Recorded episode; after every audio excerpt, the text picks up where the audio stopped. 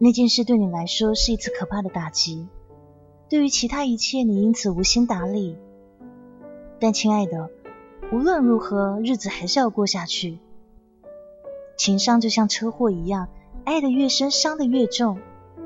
用情至深的你，如今奄奄一息，但不管怎样，你还是要让自己好起来。该吃的饭要吃，该睡的觉要睡，该做的事，该见的人都不该就此放弃。